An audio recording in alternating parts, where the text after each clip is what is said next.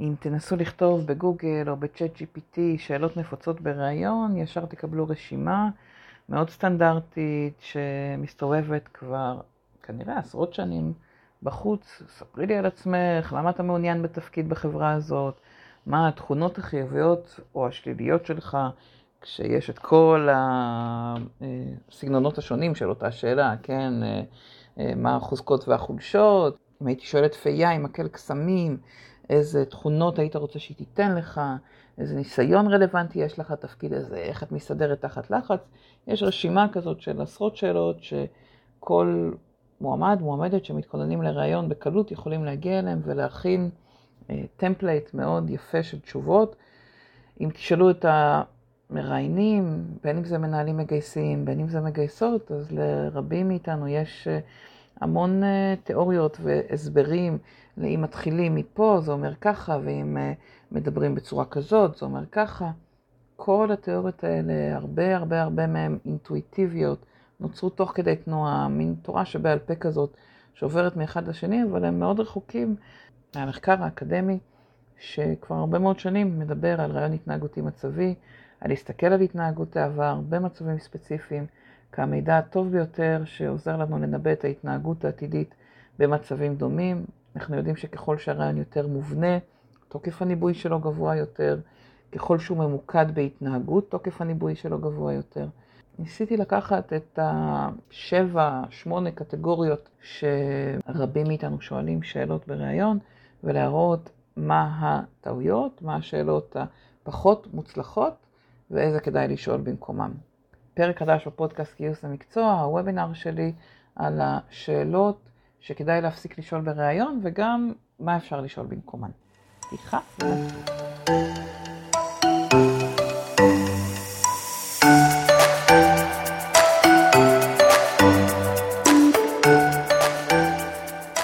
אז צהריים טובים וברוכים הבאים, ברוכות הבאות, ואנחנו בוובינר, בדיוק מישהי כתבה בקבוצת, באחת הקבוצות וואטסאפ, שהיא שמעה, עדי כתבה, עדי בן ארצי, כתבה שהיא שמעה את הוובינר בעבר והוא מומלץ, וזה נכון כי זה נושא שאני חוזרת אליו מדי פעם, אבל uh, מי שמכיר אותי, והרבה מכם כבר מכירים אותי מספיק, יודעים שקשה לי לחזור על אותו uh, דבר פעם שנייה, גם את הסדנאות רעיון כבר 18 שנה אני משדרגת מסדנה לסדנה, אז בעצם בניתי ממש סדנה חדשה בעקבות הסקרים שעשיתי בשבועיים שלושה האחרונים, על uh, סביב הנושא של שאלות בריאיון משני הצדדים, גם מהצד של uh, המראיינים שלנו וגם מהצד של המתראיינים, שלפעמים זה אנחנו, לפעמים זה אנשים אחרים או המועמדים.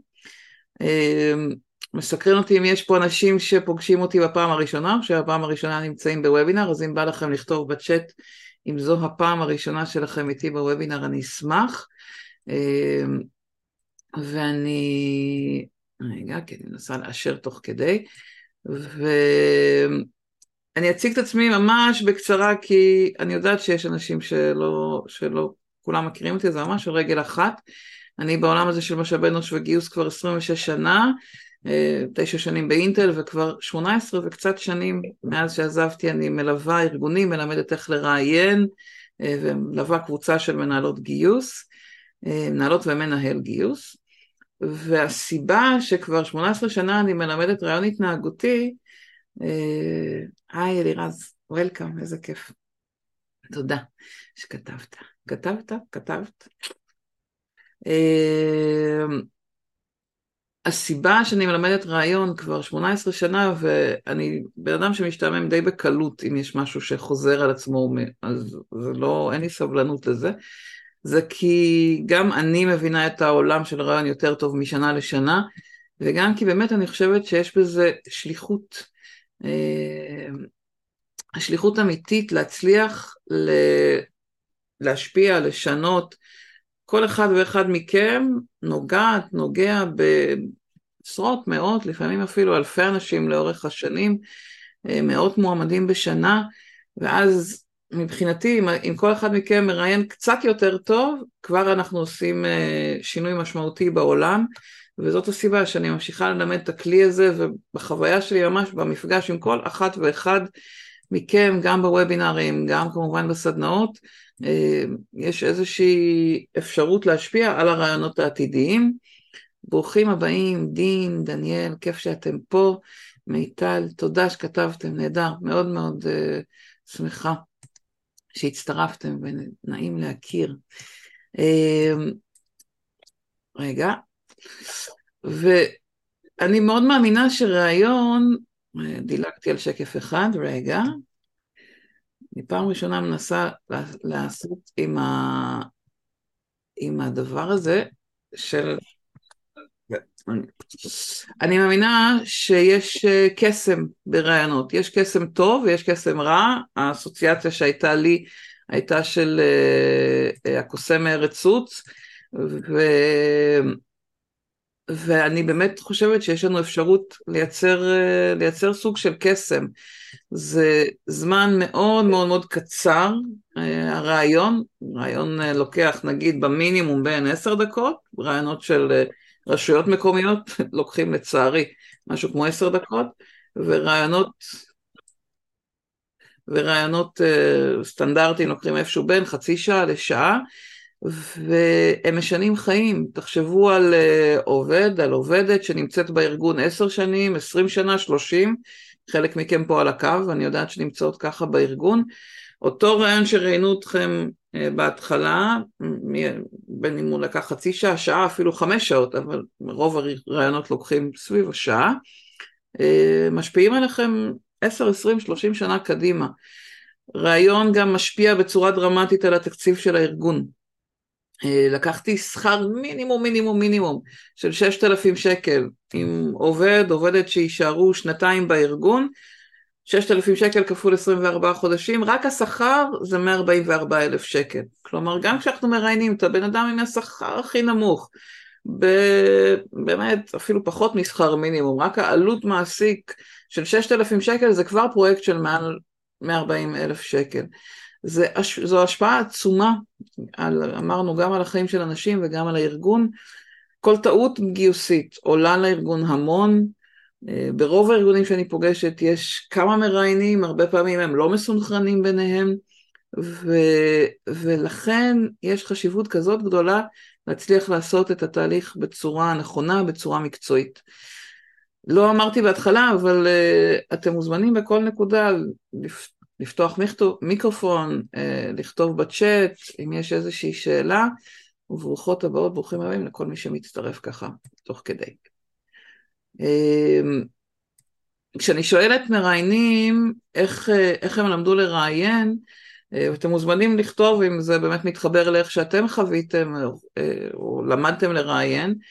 אני הרבה פעמים שומעת שהם למדו תוך כדי תנועה, שהם ישבו עם המנהל, מנהלת וראו מה היא עושה ו... ותוך כדי תנועה ככה למדו איך לראיין. הרבה מדברים על זה שפיתחו לעצמם שיטה לאורך השנים, מתוך רעיונות, מתוך שאלות של מועמדים. אה, לפעמים שומעים, שאנשים אה, שמעו מה, או מתוך הרעיונות שמעו את התגובות של המרואיינים ואז לפי זה החליטו איך לראיין, או למדו איך לראיין, שדרגו את הרעיונות. אה, כמובן בעזרת המנהלים המגייסים, אבל בעצם המנהלים המגייסים יודעים רק להסביר לנו על התפקיד, הם לא יודעים ללמד אותנו איך לראיין, מקסימום אולי הם יודעים לשאול או ללמד אותנו שאלות שקשורות לידע, הם לא יודעים ללמד אותנו שאלות שקשורות לתפקוד. אה, לתפקוד מקצועי, ולכן האחריות על זה יושבת עלינו, יושבת עלינו נשות אנשי המקצוע, אה, מגייסות ומגייסים. מתחבר לכם? מעניין אותי רגע, אני אעשה הפסקה שנייה, האם גם אתם למדתם ככה, באחת מהדרכים האלה לראיין? למדתם בצורה אחרת? חשוב לי להבין אם זה מתחבר לכם. אם השאלות שלכם הן גם ככה תוך כדי תנועה, אינטואיטיבי, מהבטן, מלצפות באנשים אחרים. אני יכולה לספר שהתחלתי בחברת השמה, ששם בגדול עושים איזשהו קורסון קטן לראיונות טלפונים. כשעברתי לארגון והתחלתי לראיין אה, פרונטלית, אז הייתי בכל מיני סדנאות של אדם מילוא, והביאו לנו הכשרות, וכמובן שהשנים עושות את שלהם, ובסוף אתה לאט לאט גם מתחדד יותר על הדברים. אז זאת אומרת, כן למדת בצורה מקצועית, גם דרך חברת השמה וגם אחר כך בשטח, שזה פנטסטי. אני אגיד, לצערי, לשמחתי, לא, לא לצערי יותר נכון להגיד, כי uh, לשמחתי את למדת ככה, לצערי הרוב לא לומדים ככה. אז אה, או לא לומדים בצורה מובנית ושיטתית. נהדר. תודה אלירז. אני חושבת שזה ממש תלוי ותק שלך בתוך התחום הזה, כי בהתחלה באמת אה, להסתמך על אה, אנשים אחרים במסגרת חפיפה או במסגרת רעיונות משותפים שאתה עושה עם אה, מקבילים או מנהלים שלך אה, ותוך כדי תהליך גיוס למשרה ספציפית אתה לומד כבר מה נכון לשאול גם כי אתה רואה את השאלות. לפעמים שהמנהל המגייס מכיר בעולם המקצועי אז אתה יודע להשליך לך את זה גם למשרות אחרות. ואני חושבת שהרבה זה גם באיזשהו מקום נהיה גם סוג של אינטואיציה כזאת ודברים שמסקרנים אותך במועמד. אה, כאילו אם מעניין אותך לדעת משהו על מועמד אז אתה תמצא דרך לשאול את זה בצורה שהיא מתאימה ומכבדת ותואמת גם את המטרה שלשמה התכנסנו. לא נשאל אותו שאלות שאסור לשאול אבל כן בפן המקצועי ומה שהוא מספר גורם לך להכווין את עצמך ולהגיד רגע משהו שמעניין אותי לדעת על הבן אדם אני רוצה לשאול אותו על זה. כאילו זו המטרה היא להכיר אני, אני מבינה אני, תודה ליאור אני מבינה מה את שמה ואני אומרת אני לא יודעת כמה את אה, תקשיבי אחר כך לתיאור שלך, אבל יש משהו שהוא הרבה יותר, אה, נקרא לזה אינטואיטיבי במה שאת מתארת, ויוצא מתוך הידע של המנהלים המקצועיים על התחום, ופחות מתוך, ה, נקרא לזה, הפרופסיה של לראיין, בסדר? כלומר... זה מתחלק. זאת אומרת, יש חלק שהוא המקצועי שבאת איתו מקודם, ו... נכון, זה מתחלק. יש את החלק המקצועי שאתה לומד תוך כדי תנועה להבין גם מה אתה מחפש, ואתה מדייק את זה ומחדד לעצמך גם מה נכון לשאול ובאיזה שלב, אה, וגם תלוי מי, מי עומד מולך, יש שאלות שנשאל מועמד X ולא נשאל מועמד Y. שזאת שאלה מעניינת האם זה נכון. כלומר, אני אגיד שתוקף הניבוי של ראיון יעלה ככל שאת כל המועמדים תשאלי את אותו סט של שאלות. כבסיס ברור, אבל יש משהו גם באיזושהי אינטואיציה כזאת שאתה לומד תוך כדי תנועה להבין גם מה מסקרן אותך בבן אדם ומה אתה רוצה לדעת, בהתאם למה שהוא גם בוחר לשתף אותך. אני, אני מסכימה שיש חלק, תראה, אני, אני לח, אה, בוודאי לא ארצה לפסול אינטואיציה, אני לא ארצה למחוק אינטואיציה אף פעם. אני כן חושבת שהרבה פעמים אנחנו נשענים יותר מדי על האינטואיציה ולא נותנים לה מספיק עובדות. ולא מחפשים ולא מכניסים מספיק הבניה לראיון, אני אגיד שנוסיף על החלק שלנו, רוב המנהלים לא למדו לראיין, כלומר מגייסות לפחות עברו דרך, אה, מגייסות, מגייסים, לפחות עברו דרך חברת השמה או עברו דרך איזשהו מקום שנתן תשתית. אה, רוב המנהלים שאני פוגשת בשטח לא למדו אף פעם לראיין, למדו תוך כדי תנועה, יושבים ומסתכלים על מגייסות, כלומר והם אלה שבסופו של דבר צריכים גם לקבל את ההחלטה וגם uh, לנהל, ולכן אני חושבת שהמקצועיות שלנו בניהול רעיונות היא עוד יותר חשובה, לא רק כי אנחנו צריכים, אנחנו כאנשי משאבי אנוש, לא רק כי אנחנו צריכים לראיין, אלא כי אנחנו גם צריכים להעביר את זה הלאה, כי אנחנו צריכים ללוות את המנהלים ביום יום בשטח. אה, ואני אגיד ש... רגע, כל פעם אני מדלגת, סליחה. אני אגיד שאני אציג היום כמה אה, שאלות, או אני אציג היום את השאלות, זיהיתי שבע ו... ועוד אחת, כמעט שמונה קטגוריות של שאלות שהייתי מציעה לשחרר מכם, אבל אני אגיד רגע לפני שאני אתחיל, לשחרר, כלומר להפסיק לשאול אותם, להחליף אותם בשאלות אחרות, אני גם אגיד במה אני מציעה להחליף אותן. רגע לפני שנתחיל, אני כן רוצה לשים אה, אזהרה. אה, הרבה פעמים, בעבר, הרבה שנים הייתי מראה את התמונה של הבחורה הזאת שמשפריצים עליה את המים הקרים על הפרצוף. ניסיתי בעזרת Midjourney לייצר תמונה של מישהי שמרגישה כאילו הרגע חטפה אגרוף בבטן, לא בטוחה שהצלחתי בתמונה ש Midjourney עזר לי, אבל אה, אני יודעת שחלק מהשאלות שאני אציג היום ואני אגיד שאני ממליצה לוותר עליהן, לשחרר עליהן, אני יודעת שחלק מהן אתם מאוד מאוד רגילים ורגילות לשאול. אז אני שמה רגע מראש את האזהרה הזאת, אנחנו מאוד רגילים לעשות דברים בצורה מסוימת. אני רוצה להזמין אתכם, אה, גם אם אני שמה משהו שברור לכם שהיא שאלה אה, שחשוב לכם לשאול, שאתם עובדות איתה הרבה, רגע תנסו לחשוב על זה, תנסו אולי בהמשך לקחת אה, רעיון אחד בלי לשאול את השאלה הזאת. רגע, לשחק עם משהו חדש, כי כל כלי חדש שאנחנו לומדים, לוקח לנו זמן לאמץ אותו, לוקח לנו זמן להטמיע אותו. אני יודעת שאני מלמדת שונה מאדם מילוא, שונה מהרבה גופים אחרים שמלמדים, ולכן ההזמנה, גם אם זה נשמע לכם מוזר ושונה, רגע לשחק עם זה קצת, להבין את הרציונל. אה, לא אמרתי, אבל זה לא כלי שאני המצאתי, זה לא שיטה שלי, אני מלמדת את ה... אני פיתחתי את המודל שאני מלמדת כדי ללמוד איך לעבוד עם הכלי הזה, אבל העוגן שלו הוא, הוא במחקר האקדמי כבר מעל 20 שנה, אה, שיטה שאני למדתי כבר לפני 20 ומשהו שנה, כשעבדתי בזמנו באינטל, אה, אבל את המודל ואת הכלי של איך ל- ללמד אותו ואיך אה, להתכונן לרעיון ולעבוד איתו, את הבסיס ואת מה שאני אציג היום זה באמת דברים שכן אני פיתחתי. עשיתי בשבועיים האחרונים שני סקרים, אולי יצא לכם להשיב עליהם. סקר הראשון היה מאיזה שאלה ברעיון היית רוצה להיפרד, היית רוצה להיפרד, וענו 82 משיבות, משיבים. אה, הם שיתפו אותי ב... אה, כאילו כל אחד יכול היה לסמן אה, כמה שאלות. אה, במקביל שאלתי סקר למתראיינים וגם העליתי שאלה בלינקדאין ופייסבוק, אז ענו לי גם בסקר וגם בלינקדאין ופייסבוק, ושם ענו 78 משיבים, משיבות, ושיתפו 86 סיפורים, כלומר חלק היה להם יותר מסיפור אחד.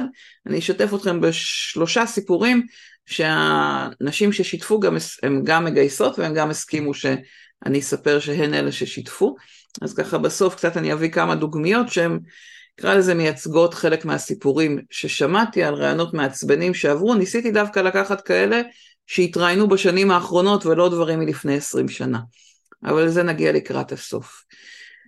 אמ, חילקתי את השאלות לשאלות, בעצם אני מציגה לכם את התוצאות קודם כל, לפני שנדבר על הקטגוריות של השאלות שאני ממליצה לשחרר אותן, אני רוצה להציג לכם את הסקר וחילקתי את זה לשאלות שלגביהן כמעט אין מחלוקת, אה, וכאלה ש, ש, שרובכם הסכמתם שצריך להיפרד מהם, לשחרר אותם מאיתנו, לשאלות אחרות שלגביהם כמעט אין מחלוקת שכדאי להשאיר, בגלל שאני לא מתה על אף אחת מהן אז אני כן מציגה את זה קודם, אבל שתדעו איפה אתם ככה אה, מול השאר. ואחר כך את השאלות שראיתי לגביהם פערים גדולים בתוך הקבוצה, חלק מתלבטים, חלק להשאיר, חלק אה, לשחרר. אז השאלות הבעייתיות מבחינה משפטית, בסך הכל היה תמימות דעים, כן, מצב משפחתי, איפה את גרה, וגם תכונות חיוביות שליליות, נקודות חוזק וחולשה, מאוד מאוד שמחה שזה כבר מאוד אה, ברור לכולנו שאפשר לשחרר אותם, אה, אז זה ככה השאלות, נקרא לזה הטריוויאליות. השאלות שהרוב המליצו להשאיר אותם, אני מודה, אני לא אה, בעד כמעט אף אחת מהם, אולי השאלה האחרונה יש לך שאלות אלינו, בהחלט הייתי משאירה, אבל חוץ מהן, כל השאר הייתי משחררת, אני אסביר עוד מעט למה. אה, ספרי לי על תקופה שנאלצת לעמוד בדדליין צפוף, למה את מעוניינת בתפקיד בחברה שלנו, תספרי תקופה שהיית צריכה להסתגל לשינויים בעבודה, אה, תתארי מצב קשה וכיצד התגברת עליו, אני אסביר את ההבדלים בין אלה לבין משהו שהוא נשמע דומה לזה, אבל אני חושבת שהוא יותר מדויק, איך, איך כדאי את הנקודות האלה לגעת בהן טיפה יותר מדויק. אה, בעיקר מה שחסר פה שזה כללי מדי ולא ספציפי, אה, אז נדגים את זה עוד מעט. אה, עוד שאלות שככה, או נקרא לזה, השאלות שהיו שנויות במחלוקת למרות שהרוב המליצו על לשחרר אותם, או, אני לא יודעת אם אתם שמים לב, אבל האדום זה על לשחרר, הירוק זה להשאיר והכחול זה ככה מתנדנדים. אה, השאלות שקשורות לאיפה את רואה את עצמך בעוד חמש שנים, איך את מסתדרת עם לחץ ומתח, אני מסתדרת מעולה, בסדר? שאלות ש... איך את, התשובות אליהן הטריוויאליות הן מעולה, מסתדרת נהדר. אם הייתי שואל את המנהל הקודם שלך מה הוא היה אומר עלייך, אה, אני אגיד עוד מעט מה אני ממליצה במקום, אה, איך מתמודדים עם ביקורת בונה, איזה ניסיון רלוונטי יש לך, איך נשארים מעודכנים. אמ, ואני אסביר תכף מה אנחנו, את שאלה מספר 2, למה את רוצה לעבוד אצלנו, זה היה מהקודם. אה, הבעיה היא לא רק בניסוחים, הבעיה היא בהבנה מה אני מחפשת, והעניין הוא שכשאנחנו מנסחים משהו כללי, גם התשובה תהיה כללית, ואז אני נשארת עם תחושה עמומה. מזכיר לי שאחת הדוגמאות שכתבו לי אה, בסקר למתראיינים, מישהי שיתפה שהיה ברעיון מישהו שהכירה והוא שאל אותה המון שאלות אישיות, בסדר? על, על מה העניינים ומה קורה ואיך הילדים ומה... ו... ואחר כך כש... כשהיא קיבלה את התשובה השלילית, הסבירו לה שהיא קיבלה תשובה שלילית כי היא דיברה הרבה על דברים אישיים, על מה העניינים ועל מה הילדים ומה זה, כלומר היא ענתה על מה ששאלו אותה, אבל המראיין הנוסף או המראיינת נוספת שישבה עם אותו אחד ששאל, זה הרגיש שהיא עסוקה בדברים האישיים שלה, למרות שהיא פשוט ענתה על השאלות. אה, נוגה, זאת הייתה התשובה הזאת בסקר. אה, אז קודם כל תודה על זה, זה היה אה, מרתק לראות, ואני חושבת שזה נכון לא רק במקרים כאלה שזה נקרא לזה קיצוניים, אלא שזה קורה בכל סוג של שאלה. אה, ככל שאנחנו שואלים שאלות כלליות ועמומות, התשובות הן כלליות ועמומות. ככל שאנחנו שואלים שאלות של איך את, התשובות יהיו אני מעולה, אני נהדרת, כי אין דרך אחרת לענות על שאלת איך את.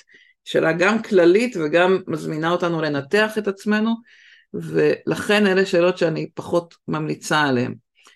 אה, רגע, נטלי, על איזה שאלה את מתכוונת? למה את רוצה לעבוד אצלנו? אה, אני אתייחס לזה, אני מבטיחה, בסדר? בואי תרשמי את הש... תשמרי את השאלה אה, על המועמדים שיורים לכל הכיוונים. אני אגיד רגע, ב... עכשיו אני רואה מה את כותבת, אני אגיד אה, שאני הייתי רוצה שהסינון שלכם יהיה יותר קשור לאם הבן אדם מתאים לי או לא מתאים לי, גם אם היא שלחה קורות חיים כי היא יורה לכל הכיוונים, אבל היא מתאימה לי, אני רוצה שאת תתפסי את זה ולא תפסידי את זה רק בגלל שהיא ירתה לכל הכיוונים. מצד שני, מועמדת שרוצה רק אותך, אבל היא לא רלוונטית, את צריכה לשחרר אותה.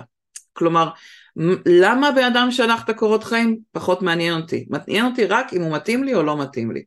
והשאלה היא, שאנחנו נוגעים בה, איך אני יודעת אם הבן אדם מתאים לי, אם היא מתאימה לי, אם היא מדויקת לארגון או לא מדויקת לארגון. זה הדבר היחיד שאני רוצה לבדוק. אני חושבת שהרבה פעמים אנחנו טועים וחושבים שלפי אה, הסיבה שבגללה היא שלחה, זה הופך אותה למתאימה יותר או לא. אני חושבת שזה לא קשור. אני אתן לך דוגמה, הדרכתי לפני, תגידי אם זה מתחבר לך נטלי, הדרכתי לפני uh, חודשיים בערך בארגון, וכשדיברנו על השאלה הזאת, המנכ"ל התחיל לצחוק, הוא אמר, אני חייב לספר לכם סיפור. כשבאתי להתראיין לארגון לפני עשרים שנה, באתי לאיזה מרכז הערכה, הייתה לי טעות, אה, אה, תקלה באוטו בדרך, נתקעתי, הזמנתי גרר, זה לקח לי שעה, אה, שעה להגיע, ל... שעה באיחור הגיע למרכז הערכה, והוא בא והתחילו לעשות לו פרצופים, מה אתה מאחר? והוא אומר, הייתי כבר כל כך עצבני וגם היה לי כרטיס טיסה ביד ותכננתי לטוס שבוע אחר כך. פשוט באתי כי כבר ככה על הדרך אמרתי אני אבוא, אבל בכלל תכננתי את הטיול לדרום אמריקה, שבוע אחר כך הייתי אמור להיות על המטוס, ואמרתי להם, עד שכבר הגעתי הנה אחרי התקלה באוטו, אתם רוצים שאני אבוא או לא רוצים שאני אבוא? אמרו, טוב, יאללה, תיכנס. עברו את כל היום, הוא אומר, כל היום, אני לא אגיד את הביטוי שהוא השתמש, היה די אה, אה, בוטה, אבל לא, לא ממש התאמצתי, נקרא לזה ככה, כאילו הייתי עצמי, הייתי עצמי, זרמתי, בסוף היום אמרו לכולם שהם יכולים ללכת, אני היחיד שהשאירו אותו, ואחרי עוד יום יומיים גם נתנו לו הצעת עבודה להיכנס כעובד, הוא ממש היה צריך לבטל את הנסיעה לחו"ל, שינה את כל הדברים. הוא אומר, כל כך לא רציתי להגיע לארגון הזה, אבל נורא נורא נורא לחצו, כי אמרו, אתה בדיוק הבן אדם שמתאים לנו, 20 שנה אחרי זה הוא המנכ"ל של אותו ארגון. כלומר, הסיבה של אה, האם אתה יודע שאתה צריך להיות פה, מתאים לך, לא מתאים לך, רוצה או לא רוצה להיות פה, לא קשור בכלל לזה שאת מתאימה או לא מתאימה לארגון. ולכן, למה באת אלינו? בעיניי פחות רלוונטי. האם את מתאימה? מאוד מאוד רלוונטי. זו שאלה הרבה יותר נכונה. או שאלות שאנחנו צריכים לבדוק, שיבדקו את רמת ההתאמה. אז אמרתי שאני אתייחס לזה אחר כך, אבל כבר זרמתי פה. עוד שאלות שהיו שנויות במחלוקת, אה, איך את מתמודדת עם טעויות, הרוב רצו להשאיר אותם. ספר על עצמך, שזאת השאלה המיתולוגית בפתיחת ראיון, שאני כבר הרבה שנים מנסה לעזור, לשחרר אותה. אה, שאלות הרבה הרבה יותר טובות לפתוח איתם ראיון מאשר ספרי לי קצת על עצמך. אה, למה עזבת העבודה הקודמת? בכלל, שאלה שאני חושבת שכשגם עוד שואלים אותה בתחילת ראיון, היא עוד יותר מכניסה ל... מועמדים שעזבו מסיבות, אה, מה, התעמרות, הטרדה מינית, אה, קונפליקט עם המנהל, כל מיני דברים שיכולים לגרום לזה שאנשים יגיעו עם מטען מאוד מאוד כבד על השאלה למה עזבת את העבודה הקודמת. אה, מה את יודעת על התעשייה שלנו? תוכלי לתת דוגמה לתקופה שעבדת בצוות? מה אתה יודע על הארגון? כל השאלות האלה, אני באופן אישי ממליצה לשחרר אותם, תכף נכניס אותם לקטגוריות של למה כל אחת מהן לשחרר. ושאלתי אתכם באותו סקר למה בכלל להיפרד משאלות ברעיון. ביקשתי מ-chat GPT לאסוף את כל התשובות, כי היו הרבה מאוד תשובות, ולעשות לנו קטגוריות, ובסך הכל uh, העליתם שלוש קטגוריות. הקטגוריה הראשונה הייתה של שאלות שהן לא רלוונטיות לתפקיד, לתפקיד הספציפי, uh, הם אולי לארגון, לחברה, וגם חלק לא חוקיות, כמו מצב משפחתי או גיל. אה, דיברתם על זה שחלק מהשאלות בכלל לא מקדמות אה, שיחה או היכרות ושאלות שאפשר להכין מראש, כמו התכונות חיוביות שליליות, וספר לי על עצמך שאנשים מגיעים, אתם יודעים, עם איזשהו נאום שהכינו מראש. אה, היו שאלות שהתייחסתם אליהן שיכולות להלחיץ או להפחיד, דיברנו עכשיו על למה עזבת עבודה קודמת, שאלות כאלה של חידות, פתרון בעיות שיכולים להלחיץ, יכולים להטיל איזשהו ספק ככה, לעורר איזשהו ספק פנימי במועמדים, האם אני באמת הבן אדם המתאים לתפקיד, ואני לחלוטין מסכימה. אני חושבת שהדבר העיקרי שצריך להוסיף לפה זה אה, תוקף הניבוי, כלומר הסיבה העיקרית, אה, מספר אחד ממש בגדול, ואמרתי גם קודם, זאת הסיבה שבגללה אני מלמדת לראיין כל כך הרבה שנים, זה תוקף הניבוי.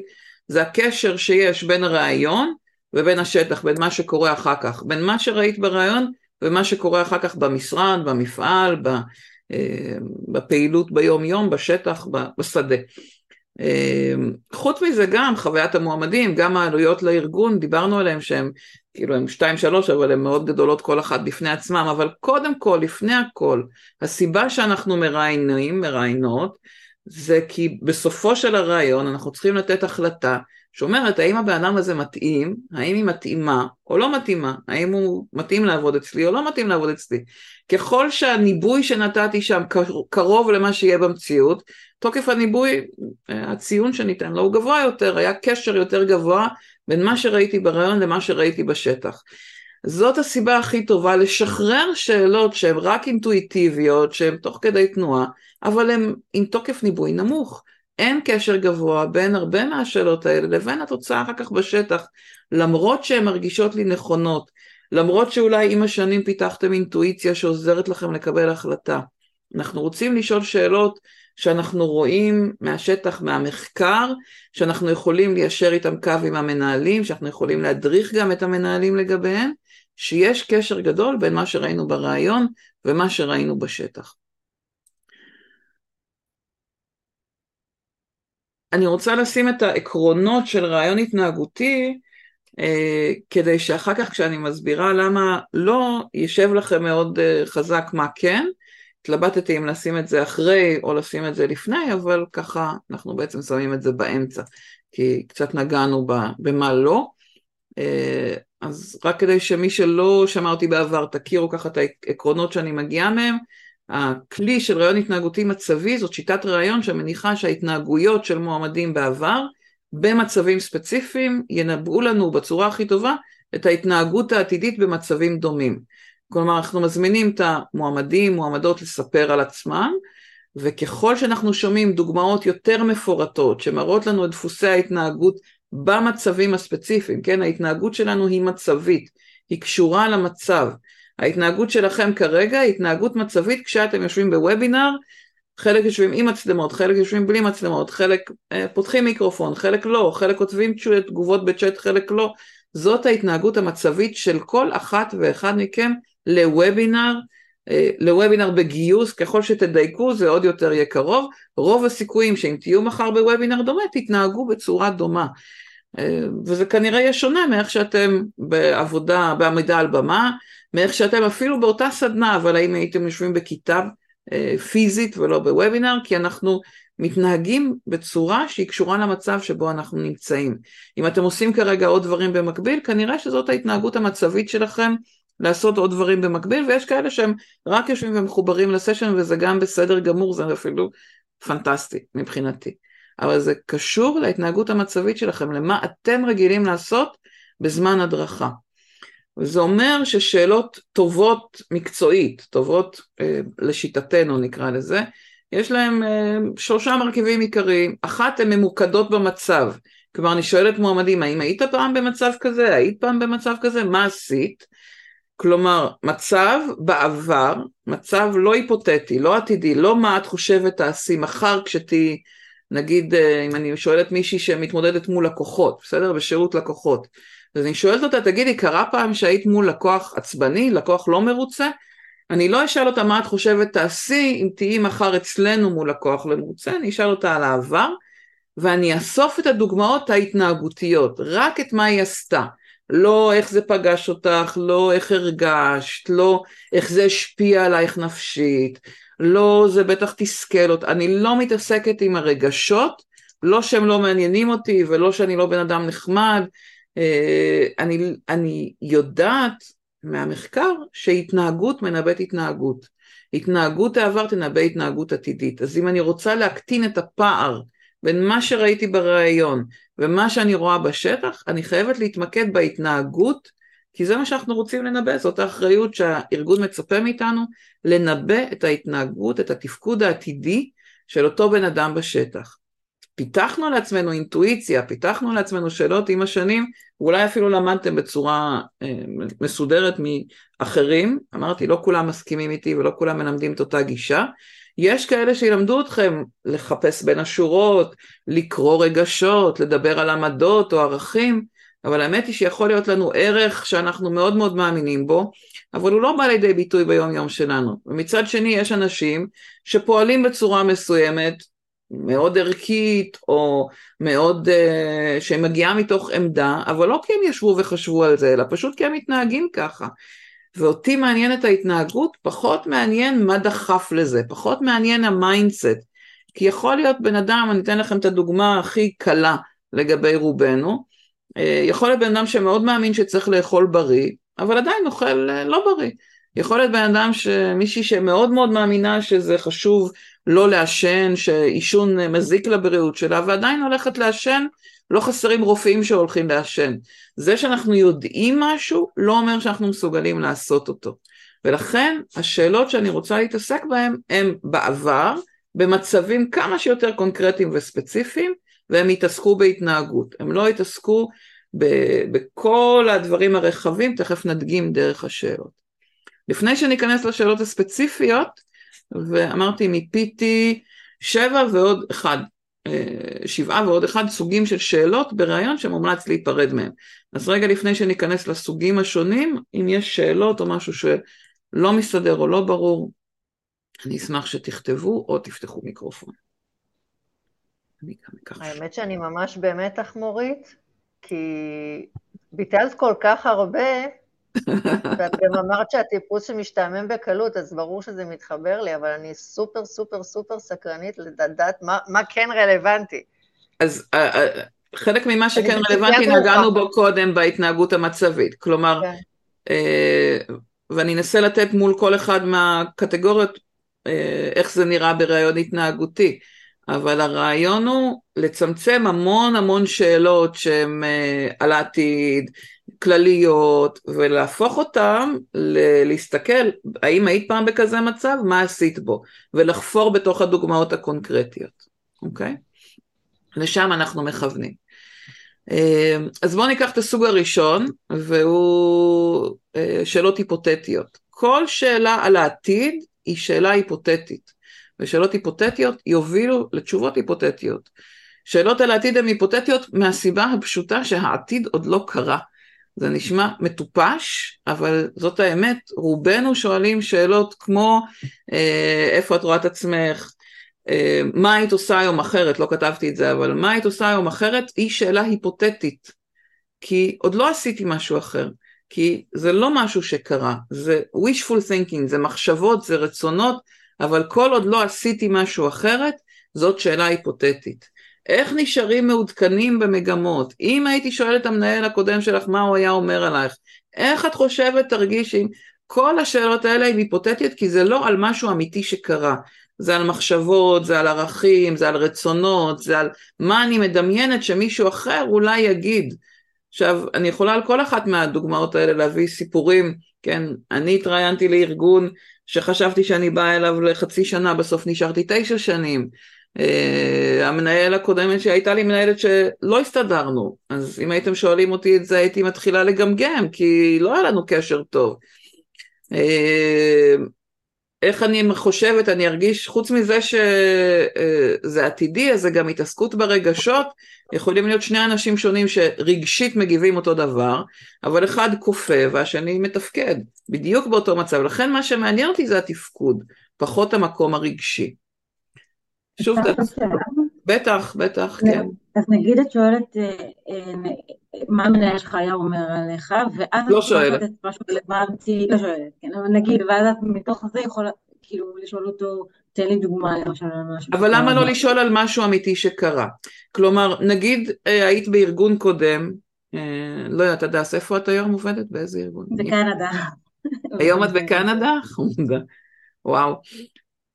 אה, אז אה, נגיד היום את עובדת בארגון ש... בקנדה, כאילו את עובדת היום בסביבה אה, דוברת... כן, זה ארגון גלובלי ישראלי, סמפרס, חברת סטארט-אפ. הבנתי. אני מגייסת בקנדה וארצות הברית. מגייסת בקנדה וארצות הברית, מעולה. אז נגיד, היום את עובדת עם מועמדים באנגלית, ובארגון קודם, נגיד גייסת פרופיל אחר לגמרי, דברים אחרים לגמרי. אז במקום לשאול אותך, תגידי, קרה לך פעם שהיית צריכה לראיין מישהו באנגלית, מה היה קשה לך? אה, בואי תספרי לי על כזה, והיה קשה, והייתה בעיה, ומשהו הסתבך לך עם השפה. שזה רלוונטי למגייסת שהולכת לראיין לאנגלית. אני שואלת אותך על הארגון הקודם, ואת אומרת לי, כן, היה בעיה כשהייתי מגייסת טכנאי. עכשיו, אני מתחילה לחפור ככה, במקום ללכת ישירות לדבר שהוא רלוונטי לתפקיד העתידי שלך. מה זה משנה לי שהמנהל הקודם שלך יתעסק איתך בבעיה שקשורה למפעל ייצור, כשכרגע את מגייסת באנגלית, בקנדה, בדברים אחרים לגמרי. את מבינה? זה ללכת ככה ולקוות שאולי היה לך מנהל טוב, הוא ידע לנהל אותך, הוא ידע לתת לך פידבק טוב, ודרך, ואת גם תשתפי אותי בכנות במה שהוא אמר, ודרך זה אולי במקרה אני אגיע למשהו שמשפיע עליי. אני אומרת, זה להגיע ככה במקום לקחת את התפקיד העתידי, לראות מה אני צריכה בו ולשאול, תגידי, היית פעם בכזה דבר? מה עשית? אנחנו מורידים המון המון רעש והולכים ישירות למצבים הרלוונטיים לתפקיד הזה, במקום כל המסביב. מתחבר, הדס? מאוד, כן, תודה. בכיף. ריבי, אתם תמיד מקבלים את המצגת שלי, סליחה, רק שאלת בפרטי, אבל כל המצגות שלי אתם תמיד מקבלים אה, ומוזמנים להשתמש, וגם את ההקלטה וגם בעזרת השם, את הפודקאסט, זה יעלה לשם. סוג השני זה שאלות מאוד מאוד כלליות, אם שמתם לב, אה, שאלות ששאלתם, ש, שבסקר סימנתם אותם, שהם היו על העבר, אבל הם היו מאוד כלליות, כמו תארי לי תקופה שהיית צריכה להסתגל לשינויים, או איך את מתמודדת עם טעויות, איך נשארים מעודכנים במגמות בתעשייה, הם גם שאלות היפותטיות, אבל הן גם מין שאלות כאלה מאוד מאוד כלליות, ושאלת השאלות, ספרי לי קצת על עצמך, היא כל כך כללית, היא כל כך גדולה, גם אם אתם רק מחליפים אותה ל... ספרי לי מה עשית בתפקיד האחרון, ספרי לי, ניקח את הדוגמה של הדס, האם עבדת פעם עם אה, אנשים אה, מאמריקה, קנדה, ארצות הברית, האם יצא לך לגייס פעם אנשים דוברי אנגלית, גם רק לשאול את זה, ספרי לי קצת על עצמך, כי את מתראיינת כרגע לתפקיד של עבודה אה, במפעל, יצא לך פעם לעבוד במפעל? במקום, ספרי לי קצת על עצמך כללי.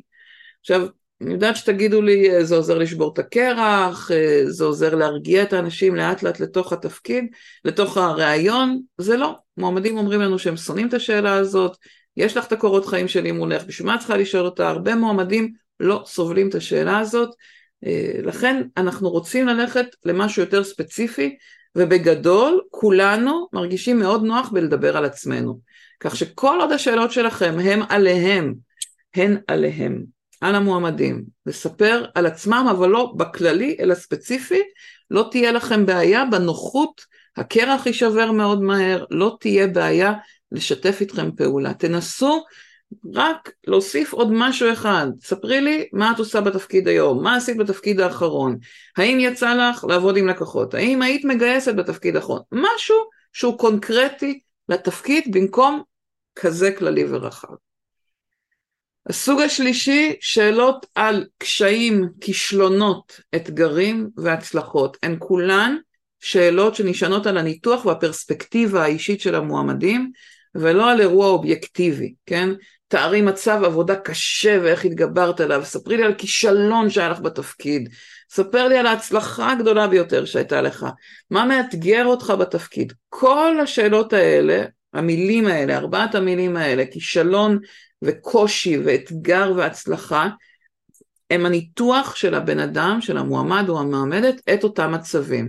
עכשיו, כמו בדוגמה שנתתי קודם להדס, יכול להיות שמה שאתגר אותי נגיד, מאתגר אותי היום כיזמית ל- אה, להיות בקשר עם הלקוחות שלי. מחר אני אלך להתראיין לתפקיד של אה, מנהלת משאבי אנוש, אין סכנה כי אני לא הולכת להיות מנהלת משאבי אנוש או שכירה אי פעם. אבל נגיד הייתי עושה את המעבר הזה, אין קשר בין האתגרים שלי לבין התפקיד שאליו אני מתראיינת. גם אם הייתי עוברת כשכירה מתפקיד לתפקיד, במקום לשאול אותי על האתגרים, כישלונות, באופן כללי, בפרספקטיבה שלי, אה, תשאלו על דברים שהם רלוונטיים לתפקיד. גם המילה כישלון וקושי, אוטומטית זה כאילו שמתם על הבן אדם שק של בטון, והורדתם אותו לאיזה מקום נורא מבואס, נורא קשה, נורא מלחיץ, נורא אה, מפחיד גם, מה אם אני אספר על איזשהו קושי או כישלון ובגלל זה לא תגייסו אותי. במקום זה תשאלו על המצב, שהוא משהו אובייקטיבי, ואז תשמעו מה המקומות שהצלחתי, או לא הצלחתי לתפקד בתוכם, אבל, ותשאלו מה עשיתי. בארגון אחד משהו שנחשב כישלון, יהיה הצלחה מסחררת עבור ארגון אחר. הכישלון וההצלחה הם לא אובייקטיביים. גם יש אנשים שהם נורא מחמירים עם עצמם, אז זה שאני אומרת לעצמי שנכשלתי, לא אומר שבאמת נכשלתי. לכן ההתעסקות היא לא ה, ה, עם הפרשנות שלי לאותם אירועים, אלא על האירועים. מעיין, מה השאלה? אה, אני חוזרת אחורה, את שואלת את השאלות האלה באיזשהו שלב? בכל הרעיונות, לא רק ברעיון HR, גם רעיונות של HR, גם רעיונות של מנהלים. אני מדברת אה, גם על רעיונות מנהלים, גם על רעיונות HR, באופן כללי, אני מאמינה שגם אנחנו במשאבי אנוש צריכים להסתכל על ההתנהגות המקצועית של העובדים, והמשלים של זה, גם המנהלים צריכים להסתכל על ההתנהגות התרבותית, צוותית, אה, בין אישית של המועמדים מולם כמנהלים, מול הצוות. כלומר, אני לא מאמינה בזה שיש, שיש רעיון HR שהוא רק אה, תפקוד או התנהגות, ורעיון מנהלים שהוא רק ידע מקצועי. הבן אדם הוא לא חתיכה וחתיכה. כל אחד מאיתנו הוא גם וגם. ולכן גם המנהלים צריכים להיות מסוגלים לראות את התפקוד הבין אישי, וגם אנחנו צריכים לראות את התפקוד המקצועי. אני אגיד לך בסוד, כי לא הרבה אנשים מסכימים איתי, אני מאמינה שהיעד הוא שרק המנהלים יראיינו.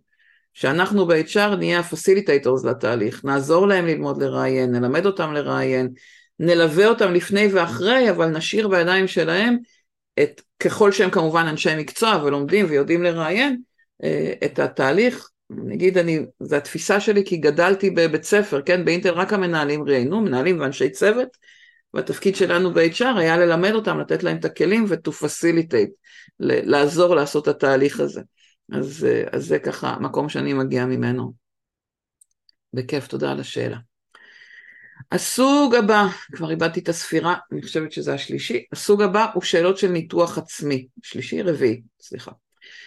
שאלות של ניתוח עצמי, אה, הן נשענות על איזושהי הנחת יסוד שאם אני מודעת לעצמי, אז אני אשנה משהו, אה, אז אני יכולה לשנות.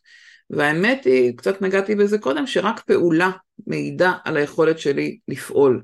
זה שאני יודעת לנתח את עצמי מראה שאני יודעת להציג את הניתוח שלי, את הניתוח, את הניתוח, את הפרספקטיבה עליי, זה יכול להיות שאני מקריינת לך דברים שהמנהלת שלי הקודמת אמרה, הם לא בהכרח נכונים, הם לא בהכרח כאלה שהפנמתי, אבל אפילו אם הפנמתי ואני בשיא המודעות, זה עדיין לא אומר שאני מסוגלת לעשות עם זה משהו. אה, אני יודעת על המון דברים בעצמי שהייתי רוצה לשנות. הפער בין זה לבין היכולת שלי לשנות אותם הוא מאוד מאוד גדול. וחלקם אני עובדת על זה, כן, אני כבר כמה חודשים נגיד חזרתי לשחות, חזרתי לשחות פעמיים שלוש בשבוע, אז התחלתי מ-20 בריכות, הגעתי ל-40, מחיאות כפיים, אני מאוד גאה בעצמי.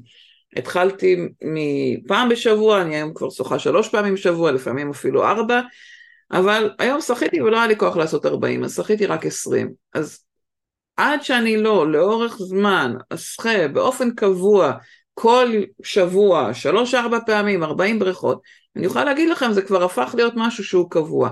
עד אז, זה שיש לי מודעות זה נחמד, אבל המון זמן רציתי לחזור לשחות. שנים שאני מדברת על זה.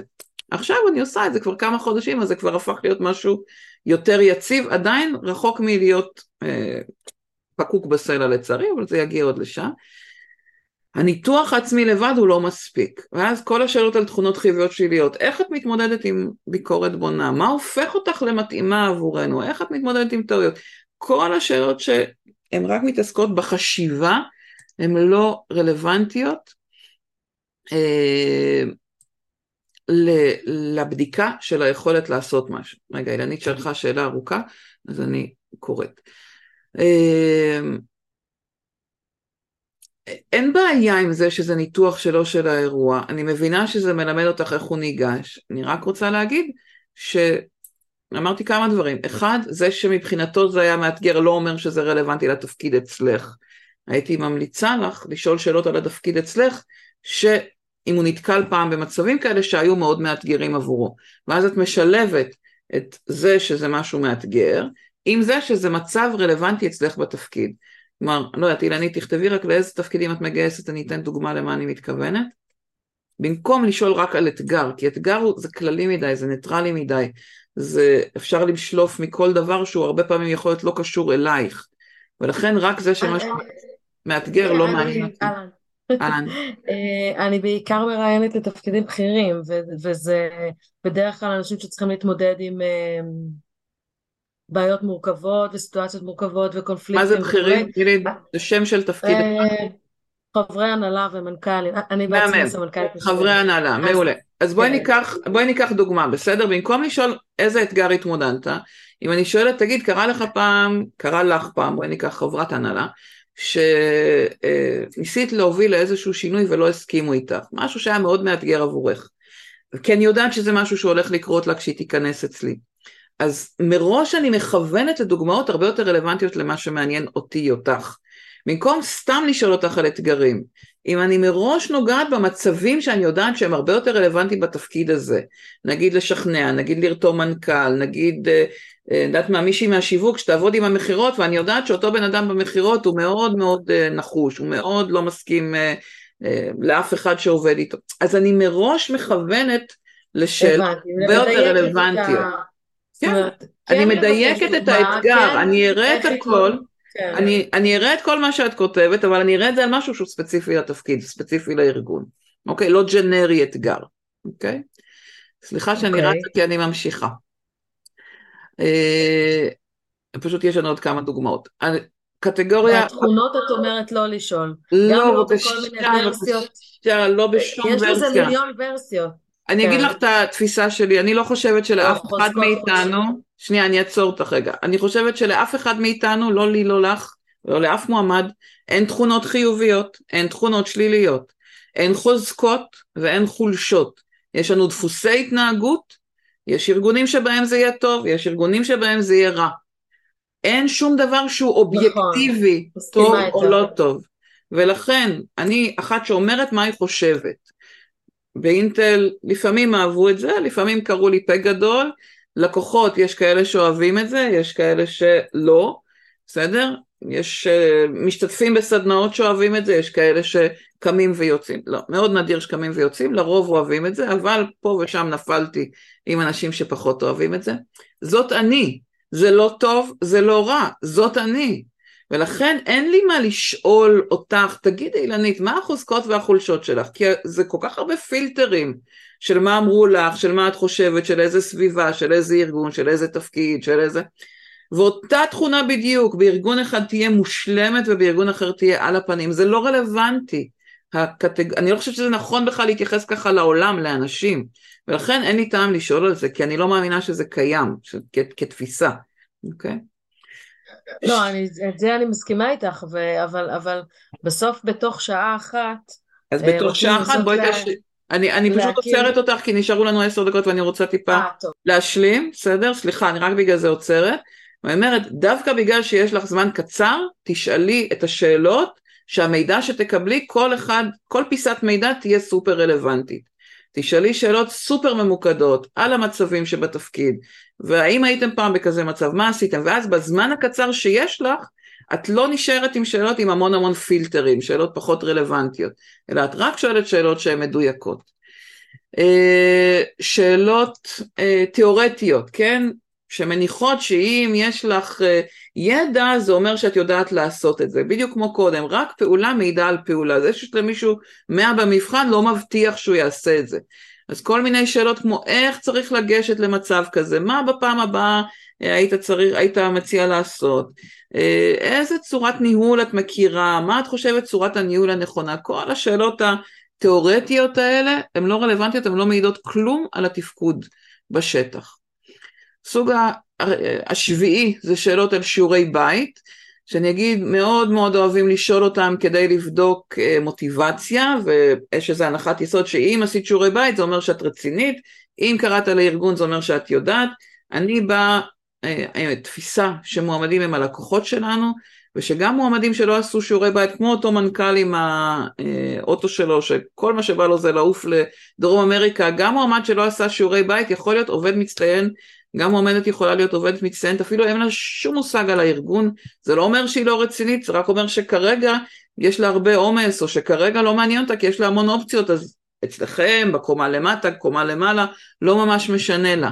אז כל השאלות שהן כאילו בודקות שיעורי בית, מה את יודעת עלינו, אה, למה בחרת לבוא לעבוד דווקא בארגון הזה, מה היית מציע לעשות אחרת, מה הופך אותך למתאימה אלינו בתפקיד הזה, כל השאלות האלה שהן גם מהראש והן גם מתעסקים בהכנה, פחות רלוונטי משאלות מוטיבציוניות שעסוקות בהנאה מהתפקיד, בהנאה מהדברים שעושים, הן יהיו הרבה יותר רלוונטיות.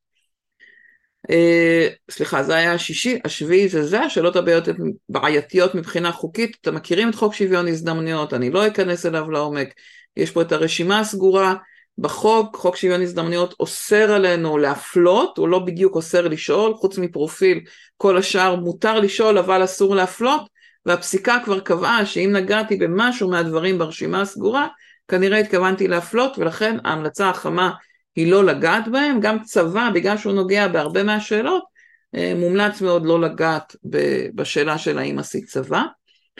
והסוג האחרון, קראתי לזה שאלות הפוכות, זה היה פלוס אחד, אפשר להשאיר אותם, כן, יש לך שאלות אלינו, מה עוד לא שאלתי אותך וחשוב לך לשתף, רק חשוב להבין שהמטרה שלהם היא לא לבחון את המרואיינים, כלומר, לא לשפוט לרעה או לטובה אם היא אומרת לא, אין לי שאלות אליכם, או אם היא לא מנדבת לך שום מידע על מה עוד לא שאלת אותי וחשוב לך לשתף.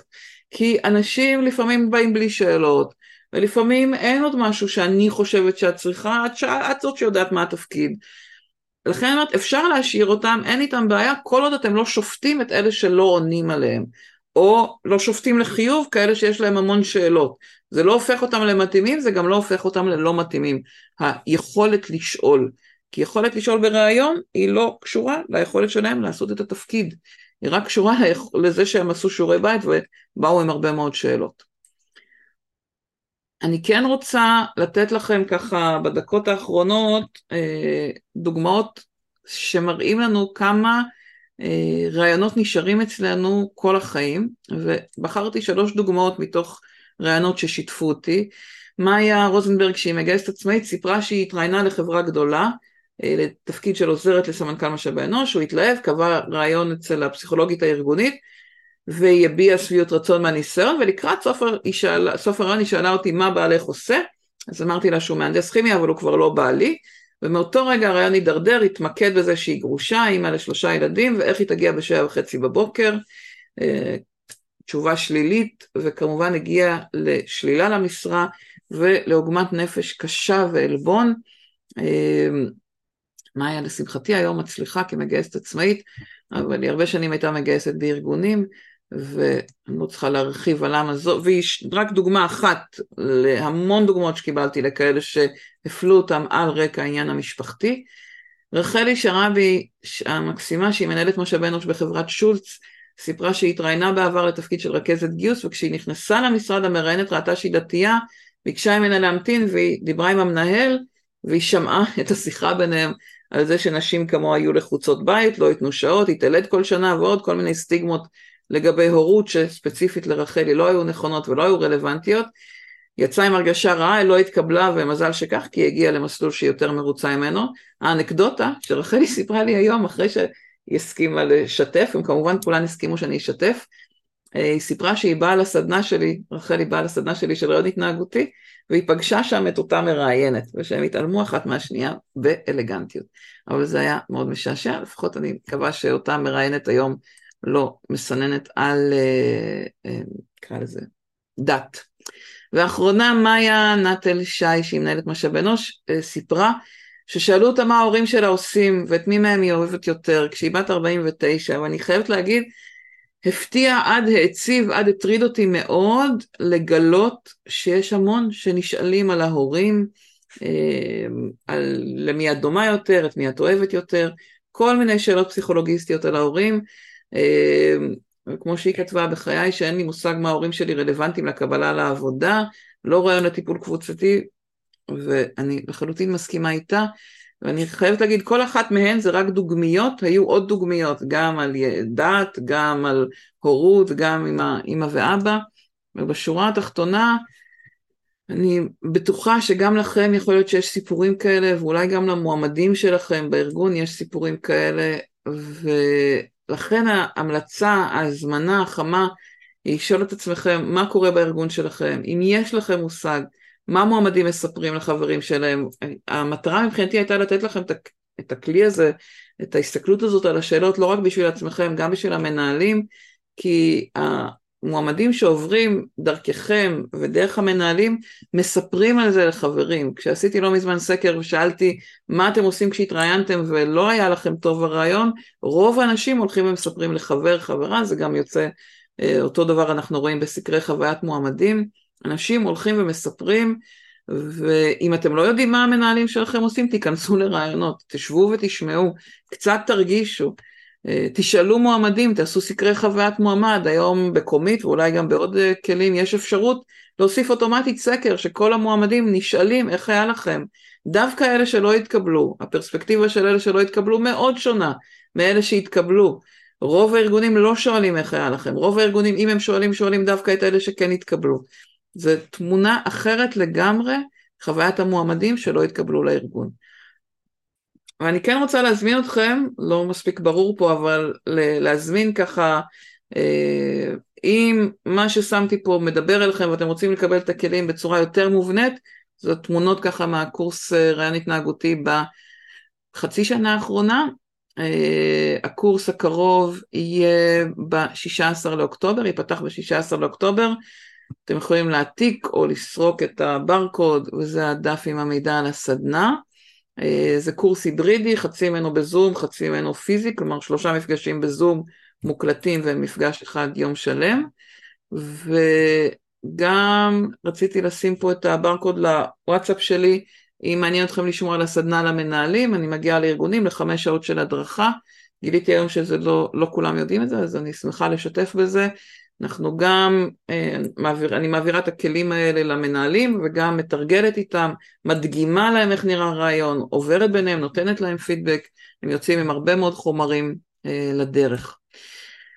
נעצור פה ואני אשאל אתכם אם יש שאלות, אם, אה, אני שמחה שכבר התחלתם לכתוב, תודה על הפידבקים שלכם, אם אתם רוצים לכתוב איך היה לכם, וככה בדקות האחרונות, אם יש לכם לי יש שאלה. שאלה, אני אשמח. כן, דליה. תראי, התמקדנו פה יותר במה לא לישון, ופחות מה כן לישון. שמתי בהתחלה, נכון. מתוך הלאו, או מתוך הלא לשאול, אני שומעת הן. זה אומר שאת את כל השאלות שאנחנו לא נשאל, לא נשאל, אבל את כל השאלות שכן נשאל, את כאילו קישרת אותם לתזה. לא, אני, אני אגיד, התחלתי בהתחלה במה כן. כן למפות את המצבים שהולכים להיות בתפקיד העתידי, ועל כל אחד מהמצבים האלה, כמו חוסר הסכמה עם שותפים בהנהלה, למנכ"לים, לסמנכ"לים, כמו מישהו מהיחידה שלך לא תפקד כמו שצריך לאותם סמנכ"לים, כמו במפעל ייצור לטכנאי תקלה במפעל במכונה, כמו מי שעובד עם לקוחות, לקוח לא מרוצה. צריך להסתכל על המצבים מהעיניים של העובדים עצמם. כלומר ההזמנה היא להסתק... לשאול את העובדים עצמם שעובדים בתפקיד, עובדים, מנהלים, באיזה מצבים הכי מאתגרים, הכי קשים אתם מתמודדים ביום יום, ולשאול את המועמדים, תגידי, היית פעם בכזה מצב? בואי תספרי לי דוגמה, ועוד דוגמה, ועוד דוגמה, ולחפור בתוך הדוגמאות, ממש לחפור ספציפית, על דוגמאות ספציפיות של יום ספציפי, של אירוע קונקרטי, מה עשית שם, מה היה, מה עבד, מה, מה, איך זה קרה, איך את אמרת, ואז איך הוא הגיב, ואז מה היה, ו, וככל שאני חופרת במקומות האלה, אני יכולה הרבה יותר להגיע למידע. עכשיו אני אגיד לך, רגע, אישית דליה, את היית בסדנה, את מוזמנת לעשות אותה שוב, אם בא לך. בסדר? באמת חשוב לי להגיד, כל מי שעשה אותה בעבר ועשית אותה כבר לפני כמה שנים, אם בא לך לחזור עליה, אפילו רק על החלק של הזום, בואי תצטרפי בלי תשלום לסדנה הבאה, מבחינתי את אורחת שלי תמיד. אז, וזה נכון לכל מי שעבר את הסדנה בעבר, גם בתוך הארגון, גם בחוץ. אם אתם רוצים לחזור על הסדנה, אפשר רק לחלק של הזום, אפשר גם להגיע פיזית לכיתה, אתם מוזמנים לחזור. מבחינתי ברגע שנתתי לך קורס, ש... אני שלך לעד, ואני רוצה שתרגישי שיש לך, שאם את רוצה לרענן, בואי תרענני, את לא צריכה לשלם לי עוד פעם. בסדר? אז, אז כן חשוב לי שאם בא לך לבלות איתי עוד יום, את מאוד מוזמנת, עוד יומיים ככה. תודה רבה. באהבה. מורית, רציתי לשאול רק על מה שאמרת. רציתי לשאול על מה שאמרת כן. לדליה רק, על זה שאמרת לה בעצם ש... זה נכון שתמיד אנחנו מבקשים דוגמאות קונקרטיות ברמת מה קרה, מה היה הפינג פונג שהיה בין האנשים שם. המון פעמים במעמד הריאיון המועמדים כאילו די נלחצים פתאום ולא זוכרים, או כאילו... נכון, ואני, ואני מלמדת... על זה כדי שיהיה... א', כן להתעכב, אני מלמדת בסדנה איך לשאול קצת שאלות רקע כדי לעזור לזיכרון להתעורר, אבל את מאוד צודקת שהסיפור של הזיכרון זה אחד האתגרים הכי גדולים, ולכן אני לא ישר תוקפת אלירז בואי תספרי לי דוגמה ספציפית, אלא אני קצת שואלת אותך קודם, תגידי, עבדת עם לקוחות, היו לקוחות שלא שיתפו פעולה, בואי תספרי לי על אחד כזה שאת זוכרת במיוחד. כלומר, אני כן מלמדת איך לבנות שאלות רקע כדי לעורר את הזיכרון, אבל בשורה התחתונה את לא מוותרת, רק בגלל כן. שקצת קשה לי להיזכר, אלא את אומרת, תשמעי, בלי שתתני לי דוגמאות אני לא אדע כי אני הולכת להכניס אותך מול לקוחות. איך אני אכניס אותך מול לקוחות אם אני לא יודעת איך את הולכת תפקד? אז בואי קחי את הזמן, אפילו קחי חמש דקות רגע להתאושש, לנסות לחשוב על זה כדי שנצליח להבין איך, איך הולך לך מול לקוחות. בסדר. בסדר? מעולה. תודה, תודה רבה. בכיף, תודה אלירז. עוד אם יש עוד שאלות אני אשמח, ואם לא, תודה לכם, היה לי כיף. תודה רבה. הזמן טס. תודה לי, תודה לכולם. שיהיה לך שנה טובה ומבורכת. ביי לכולם.